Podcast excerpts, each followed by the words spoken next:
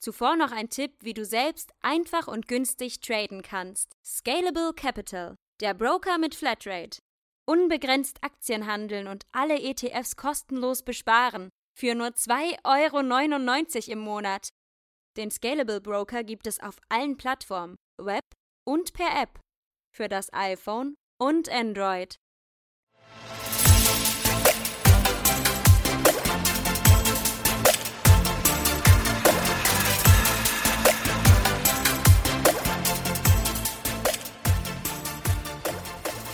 Hallo, ihr lieben Mitahnungslosen.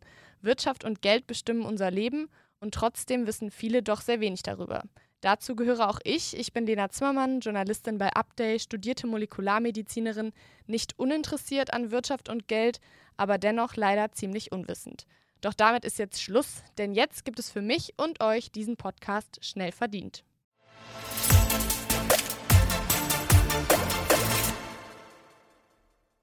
Schön, dass ihr wieder mit dabei seid. Heute soll sich alles ums Bargeld drehen.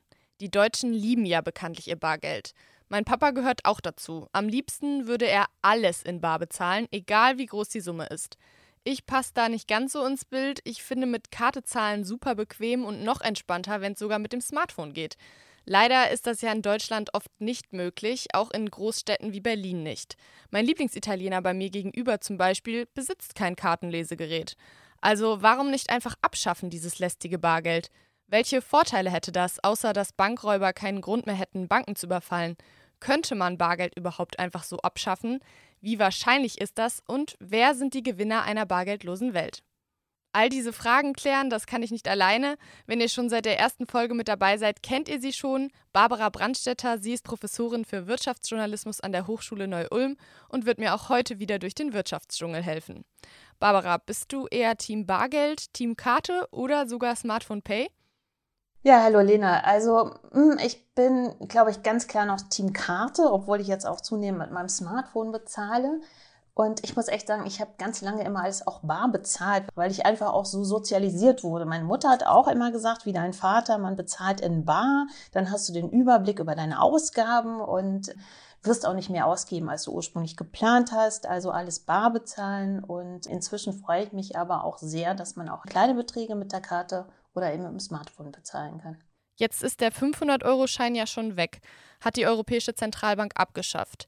Die Überlegung, dass das Bargeld vielleicht auch ganz verschwinden könnte, kommt da ja nicht aus dem Nichts, weil aktuell diskutiert die EU über ein Limit für Barzahlungen. Zahlungen über 10.000 Euro sollen verboten werden. Denn die Unterschiede in der EU sind groß. In Griechenland kann man zum Beispiel höchstens 500 Euro in Bar bezahlen, in Kroatien liegt die Grenze bei 15.000 Euro und in neun der 27 Mitgliedstaaten gibt es gar kein Limit. Wie sieht das in Deutschland aus und ist so ein Limit sinnvoll? Also wenn man sich die Diskussion anschaut, dann möchte jetzt die EU-Kommission ja auch gern so ein einheitliches Limit für alle Mitgliedstaaten einführen, weil, wie du richtig sagst, Lena, es ist sehr, sehr uneinheitlich momentan. In Deutschland gibt es kein Limit, aber wenn ich mehr als 10.000 Euro in Bar bezahle, dann muss ich mich zumindest ausweisen. Gerade in Bezug auf Geldwäsche, Terrorfinanzierung oder Steuerhinterziehung ist es sicher sinnvoll, so ein Limit einzuführen. Ja. Schweden plant bis 2030 komplett bargeldlos zu sein. Da wird schon jetzt an vielen Orten kein Bargeld mehr angenommen. Und wie ich gelesen habe, ist seitdem auch die Zahl der Überfälle auf Geschäfte, Banken und Privatpersonen gesunken. Ist ja irgendwie logisch, wenn es weniger Bargeld gibt, lohnt sich Raub auch nicht mehr. Also stimmt, die Banküberfälle werden sinken, aber das Beispiel Schweden zeigt zum Beispiel auch, dass mit der sinkenden Bargeldmenge auch die Fälle mit Kartenbetrug gestiegen sind. Das heißt, man hat zwar nicht mehr den klassischen Banküberfall, den klassischen Bankraub, aber natürlich hat man auch die, die Cyberkriminalität, die dann irgendwie auch zugenommen hat, zumindest in Schweden. Die Kriminalität hat sich dann ins Netz verlagert. Der andere Punkt, der mir da eingefallen ist, Stichwort Schwarzarbeit. Könnte man dem mit dem Abschaffen von Bargeld nicht ein Ende setzen? Also der Handwerker, der mir mal eben was repariert, dem könnte ich dann ja nicht mehr einfach so ein Scheinchen in die Hand drücken, oder? Schwarzarbeit, ähm, da sagen ganz viele Experten, dass das keine große Rolle spielt. Also man sagt, dass die Schwarzarbeit dann kurzfristig bestimmt runtergehen wird, weil man muss sich dann einfach neu organisieren. Also wenn ich jetzt meine Putzfrau schwarz beschäftigt habe, dann muss ich mir eben andere Mittel und Wege organisieren, wie ich sie bezahle. Das, was weiß ich, die, die werde ich auch finden. Und wenn ich mit meiner Putzfrau dann irgendwie in den Supermarkt gehe und ihr den Einkauf bezahle oder was auch immer.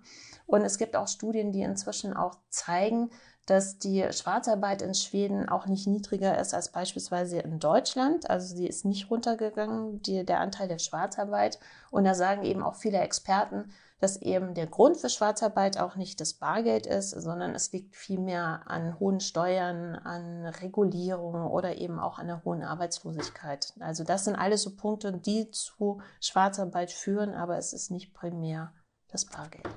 Also noch sind wir in Deutschland auf jeden Fall sehr weit davon entfernt, alles mit Karte zu bezahlen. Ist ja auch schon oft passiert, dass das Lesegerät die Karte nicht erkennt oder gerade einen Systemfehler hat oder sowas. Wenn das nicht funktioniert, das Kartenlesegerät, dann, dann habe ich ein, ein, ernsthaftes Problem. Also ich erinnere mich an, an eine Geschichte, die ein Kollege gemacht hat. Das war aber vor Corona, der eben einfach versucht hat, er möchte jetzt einen Tag lang wirklich bargeldlos bezahlen, also mit SmartPay durch die Welt gehen. Und er ist an ganz, ganz vielen Stellen einfach auch gescheitert, weil, wie du schon gesagt hast, von deinem Italiener, der hat kein Kartenlesegerät und es gibt trotz allem noch viele Stellen, wo das eben nicht funktioniert. Und ich glaube, es ist einfach auch ein gutes Gefühl, ein bisschen Bargeld bei sich zu haben, wie gesagt, wenn das nicht funktioniert. Ja, ich glaube, es gibt einfach ein bisschen Sicherheit. Ja, genau. Ja. Aber auch wenn die Liebe zum Bargeld in Deutschland immer noch sehr groß ist, vor allem seit der Corona-Pandemie gibt es doch ein paar mehr Fans der digitalen Bezahlmöglichkeiten. Eine Umfrage des Bankenverbands hat festgestellt, inzwischen zahlen mehr als 60 Prozent der Deutschen regelmäßig mit ihrer Karte oder mit dem Handy. Das ist rund ein Viertel mehr als vor der Krise. Auch wenn man sich aus wissenschaftlicher Sicht nicht über Geld anstecken kann, viele Supermärkte werben nun dafür und darauf zu verzichten scheint vielen Menschen ein besseres Gefühl zu geben. Umgekehrt gibt es aber auch viele Menschen, die bei Kartenzahlung ein ungutes Gefühl haben. Sie haben Angst vor Datenspeicherung. Ist diese Angst berechtigt? Die Angst ist durchaus berechtigt, weil wer immer digital bezahlt, hinterlässt Spuren und Daten und die Daten werden natürlich gesammelt. Und natürlich haben wir alle diese AGBs, die kennst du auch. Da sind dann ganz, ganz viele Seiten, in denen ist dann auch vermerkt, was mit den Daten passiert. Aber jetzt mal ganz ehrlich, also liest du die AGBs immer akribisch durch? Und häufig ist es ja auch so, dass man einfach auf OK klicken muss, wenn man diesen Dienst nutzen möchte. Also zumindest machen das die meisten Leute, ich mache das auch. Viele Leute wissen auch gar nicht, wo die Daten gespeichert werden und was mit den Daten geschieht. Aber Fakt ist natürlich, wenn ich mit Karte zahle oder digital bezahle, dann hinterlasse ich einfach meine Daten. Also im Endeffekt weiß dann auch das Kreditkarteninstitut, welche Waren ich jetzt im Supermarkt kaufe oder ob ich mir jetzt jeden Freitagabend in meinem Supermarkt eine Flasche Wodka kaufe. Das ist ja dann alles irgendwo vermerkt und gespeichert. Also wenn es mir wichtig ist, dass keiner nachvollziehen kann, wie oft ich mir neue Klamotten kaufe oder meinetwegen auch den Wodka aus deinem Beispiel, dann zahle ich lieber in Bar. Ja, wenn ich mit Bargeld zahle, weiß ja niemand, wo ich einkaufe und was ich einkaufe dann bin ich ja absolut anonym. Bevor ich Barbara frage, welche weiteren Vorteile Bargeld hat, kommt ganz kurz ein bisschen Werbung.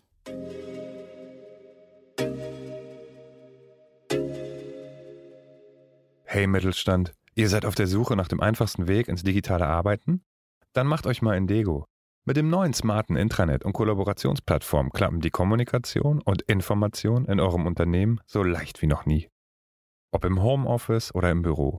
Mit Indego arbeitet ihr in Echtzeit zusammen und profitiert von voller Microsoft 365 Integration. Ihr wollt mehr als nur ein Intranet? Kein Problem, mit Indego. Kombiniert und profitiert von vielen smarten Apps und Extras, wie beispielsweise Zeiterfassung, Raumreservierung oder News für eure Branche. Alles aus einer Hand. Indego ist sofort startklar und unschlagbar günstig. Höchste Informationssicherheit made in Germany. Seid ihr ready to go? Dann schaut rein unter indego.de slash podcast.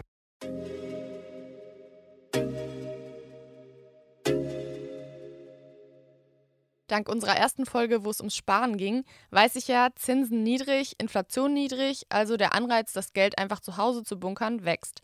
Laut einer Umfrage hortet jeder Deutsche zu Hause oder im Bankschließfach im Schnitt 1360 Euro. Welchen Vorteil hat Bargeld im Safe?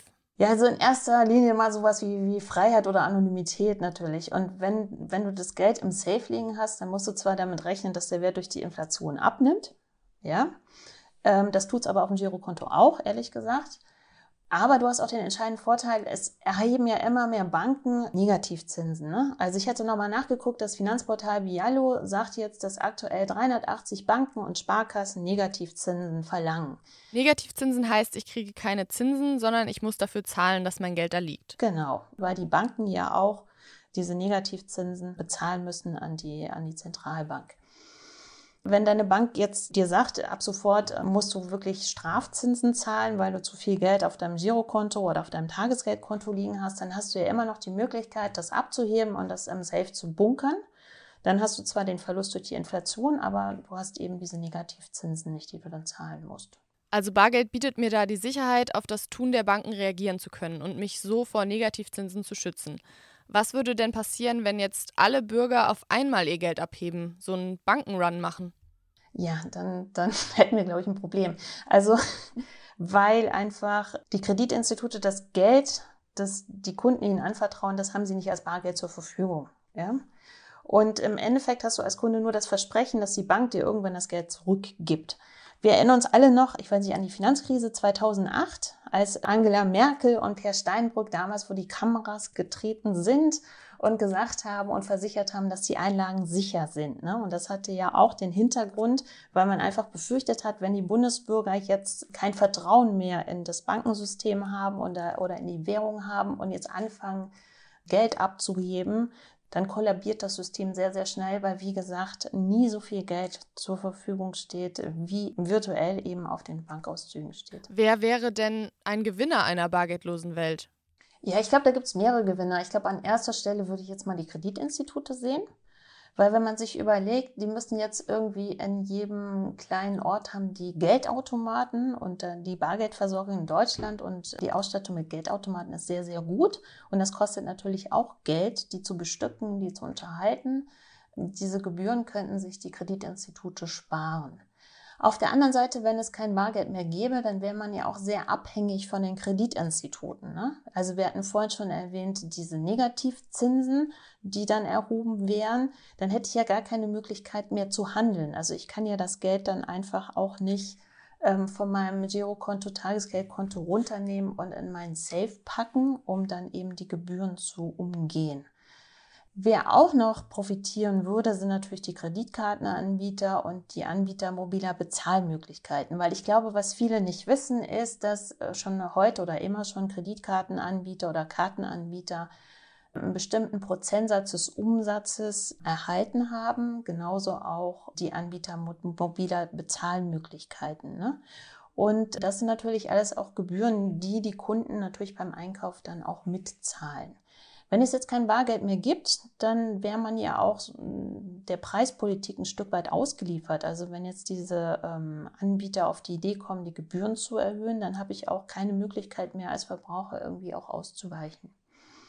Wer auch noch davon profitiert, ist natürlich sind alle diejenigen, die mit Daten handeln, ne? weil Daten sind ja sehr wertvoll und äh, wer immer bargeldlos einkauft, der hinterlässt Daten, der hinterlässt Spuren einfach. Und das kann man natürlich dann auch verwenden für personalisierte Werbung zum Beispiel.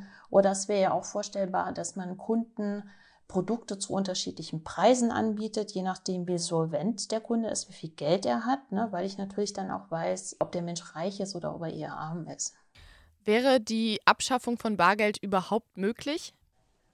Ich kann mir das offen gestanden nicht vorstellen, weil das ist ein offizielles Zahlungsmittel und auch die ganzen Institutionen sagen auch, dass jetzt nicht angedacht ist, das Bargeld jetzt komplett abzuschaffen. Und ähm, ich persönlich fände es auch wichtig, wie gesagt, eine Alternative zu digitalen Bezahlmöglichkeiten zu haben.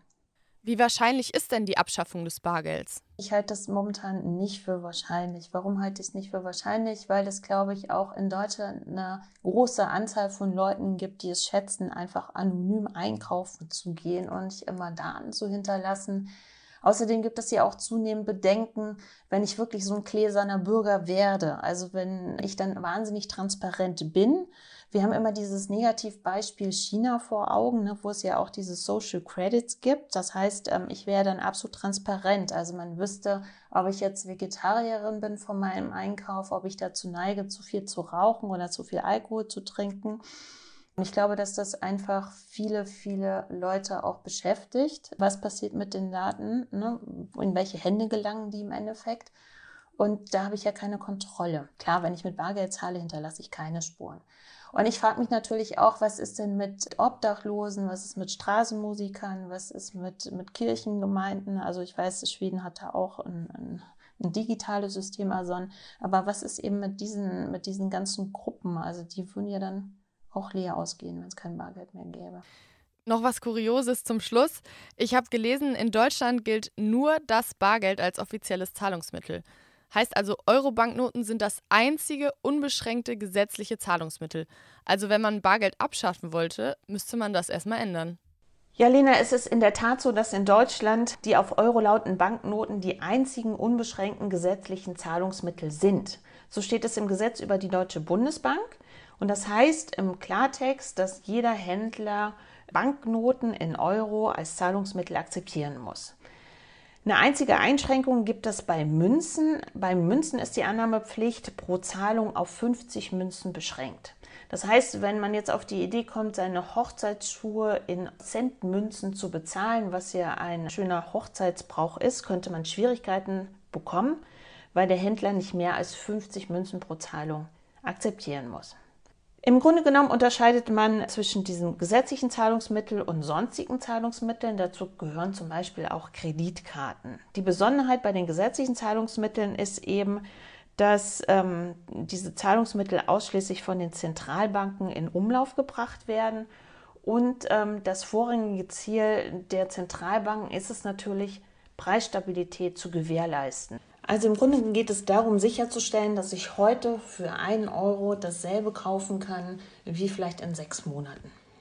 Also obwohl nur Bargeld offizielles Zahlungsmittel ist, wird Kartenzahlung akzeptiert. Wieso können dann Läden zum Beispiel bestimmen, dass dort nur Kartenzahlung erlaubt ist? Oder manchmal steht da ja auch, man darf nicht mit größeren Scheinen bezahlen. Das ist grundsätzlich möglich, weil jeder Händler hat eben die Möglichkeit, eine Vereinbarung zu treffen oder auch in seinen AGBs festzuhalten, dass er die Barzahlung einschränkt oder diese komplett ausschließt. Bedingung ist allerdings, dass der Kunde rechtzeitig darüber informiert wird. Das heißt, bevor er dann anfängt zu tanken, dann schon weiß, dass 100 oder 200 Euro Scheine nicht akzeptiert werden bei der Tankstelle oder eben aber, wenn ich in einem Coffeeshop bin und ich bestelle mir irgendwas zu essen oder einen Kaffee, dass ich eben vorab schon weiß, dass ich ausschließlich in diesem Geschäft mit Karte zahlen darf. Okay, Bargeld und Karte werden also trotz verschiedenen Zahlungsmittelkategorien beide akzeptiert. Und einen Punkt haben sie gemeinsam, beide Zahlungsmittel basieren auf Vertrauen. Also der Laden, in dem ich bezahle, der vertraut darauf, dass ich das Geld auch eben bei der Bank abheben könnte und es auch so bezahlen könnte. Und beim Bargeld vertraue ich darauf, dass dieses Scheinchen aus Papier irgendwas wert ist. Ist ja schließlich kein echtes Gold mehr, so wie früher. Ich habe auf jeden Fall heute wieder viel gelernt. Die große Bargeldliebe der Deutschen ergibt doch durchaus Sinn. Scheine, die zu Hause unter dem Kopfkissen liegen, können zwar durch Inflation, aber nicht durch negative Zinsen entwertet werden. Und auch wenn sich unsere Bezahlweisen ändern, Bargeld komplett abzuschaffen scheint in naher Zukunft eher unwahrscheinlich. Was aber, wie wir jetzt wissen, gar nicht so schlecht ist. Ich persönlich werde mir, glaube ich, auch wieder ein bisschen abgewöhnen, alles mit Karte zu bezahlen. Auch wenn es schnell, bequem und einfach ist und auch ein bisschen Spaß macht, aber manchmal sollten meine Einkäufe und ich vielleicht doch lieber anonym bleiben. Apropos Einkaufen, ich weiß schon, worüber ich das nächste Mal reden möchte, und zwar Schulden. Gerade jetzt, wo wir niedrige Zinsen haben, ist es vielleicht gar nicht so schlimm, Schulden zu machen. Interessiert euch das auch? Dann hört wieder rein. Bis zum nächsten Mal.